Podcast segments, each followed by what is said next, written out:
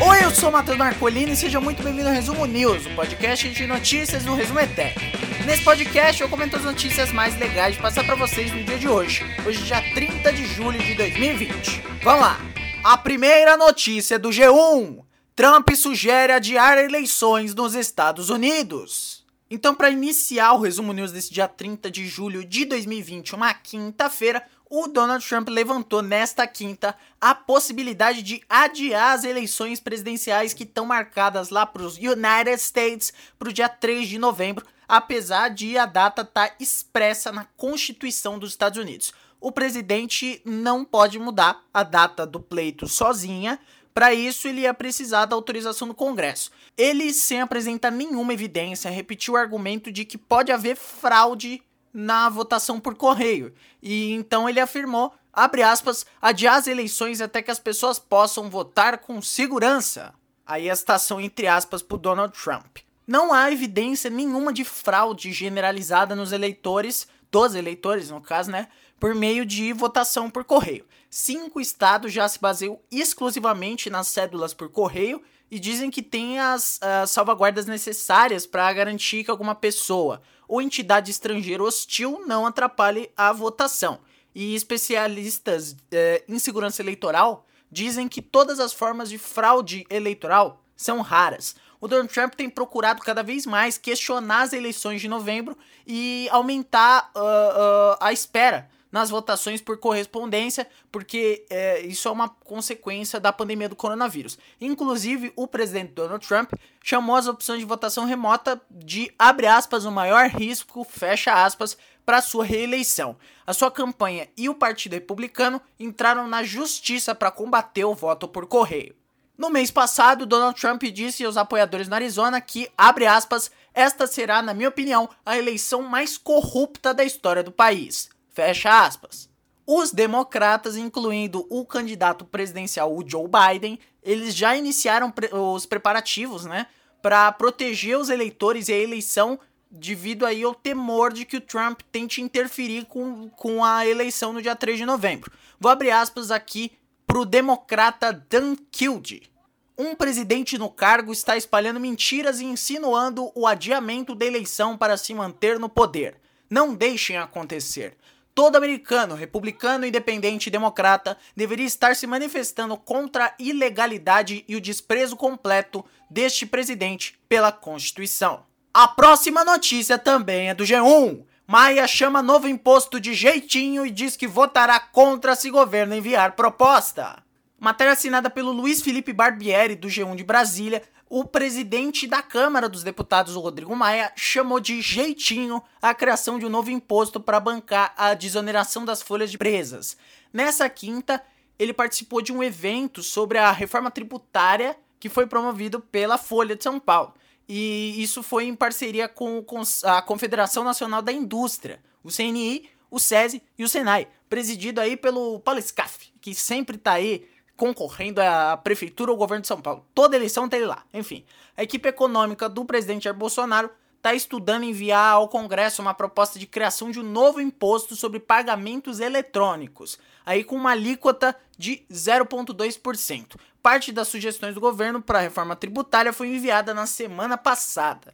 Então tem uma comissão mista do Senado e da Câmara discutindo as propostas, e a proposta de criar um novo tributo é capitaneada por quem? Pelo ministro da Economia, Paulo Guedes. Tinha que ser o Paulo Guedes nisso daí. E já tinha recebido o apoio do setor industrial. Porém, a ideia segue aí enfrentando algumas resistências no Congresso. Uh, alguns parlamentares estão criticando o novo imposto uh, e estão considerando ela muito parecida com a antiga contribuição provisória sobre movimentação financeira a CPMF. Segundo Guedes, a intenção é ampliar a base de cobrança, ou seja, a variedade de itens sobre qual o imposto vale, né? Com isso, é, de acordo com o ministro, seria possível reduzir a cobrança sobre outras bases, como a folha de pagamentos. Vou abrir aspas aqui para o Rodrigo Maia. O Brasil vai ter muitas oportunidades se o Brasil conseguir reorganizar o Estado brasileiro. Se a gente achar que vamos dar mais um gentinho criando mais um imposto, nós vamos estar taxando mais a sociedade. Vamos ter que discutir a despesa pública.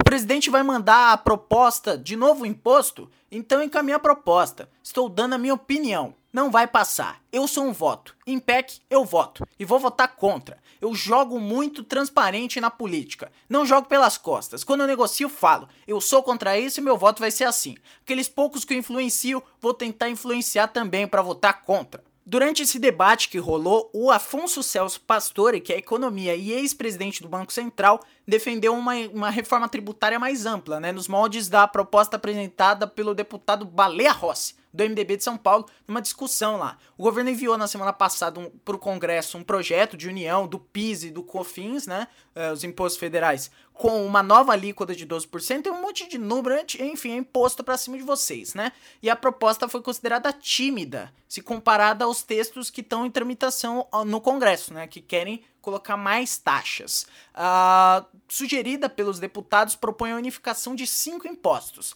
Os senadores propuseram unificar nove tributos.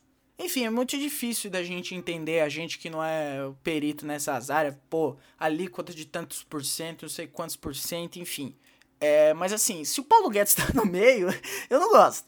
A próxima notícia também é do G1. Ataques de internautas a Tami Miranda são ignorados pelo mercado e ações da Natura sobem na semana. Bom, os ataques dos internautas aí da internet ao ator Tami Miranda, que é o filho da Gretchen, né?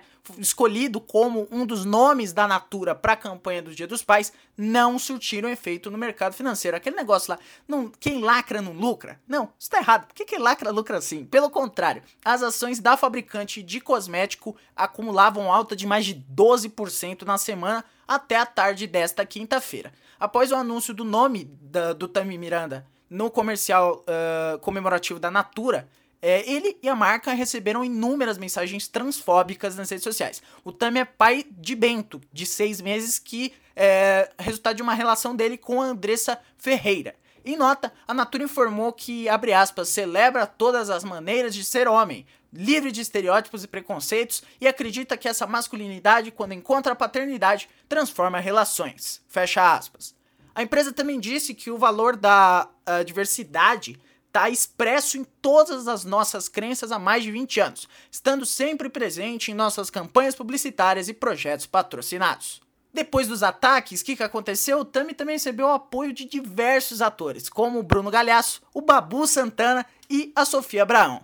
No primeiro semestre, de, no primeiro trimestre desse ano, a Natura e Co-Holding reportou um prejuízo líquido consolidado de 820 milhões no primeiro trimestre, que é um aumento de 10 vezes sobre a perda de 82 milhões no igual período de 2019. O que, que isso quer dizer? Isso quer dizer que a Natura tá muito mal das pernas, né? A, Natura não tá com. A Natura tá dando um prejuízo líquido em um trimestre de 820 milhões. Isso é muito dinheiro, né? Mas enfim, é, aquele bagulho do não lacra, não lucra, é mentira. Porque lucrou. É, ainda tá em déficit, claro. Mas se não tivesse a campanha, lucrar menos. E a rapidinha de hoje é que o Simpsons previu uma nota de 200 reais no episódio de 2014. Insere as diversas notas da no na nova célula, né, cédula de 200 reais. Elas aparecem numa tentativa de suborno ao Homer, né? Esses episódios que o Simpsons faz no Brasil sempre tem esses negócios. Foi quando o Homer se tornou árbitro da Copa do Mundo e passou por testes de suborno durante a viagem para o Brasil. Bom, então é isso. Muito obrigado a você que acompanhou o episódio até aqui. Se você gostou, manda pros seus amigos. É muito importante o boca a boca. Divulga para quem você quiser. Se inscreve se você estiver escutando no YouTube. Se você estiver escutando algum dos múltiplos agregadores de podcast ao redor do mundo, assina o feed para não perder os próximos episódios. É, não, não esquece também de acessar o feed do outro podcast da família Zumetec Podcasts, O República dos Bananas. E também acesse o podcast Vanguard Entrevista da Vanguard, consultoria do qual eu participo. Eu fiz lá uma entrevista com a Denise Guaranha, que participou do podcast também lá no República e tá muito legal. Eu recomendo que vocês acompanhem. É isso, vou ficando por aqui. Um beijo para vocês. Amanhã você me escuta um pouquinho mais. Tchau!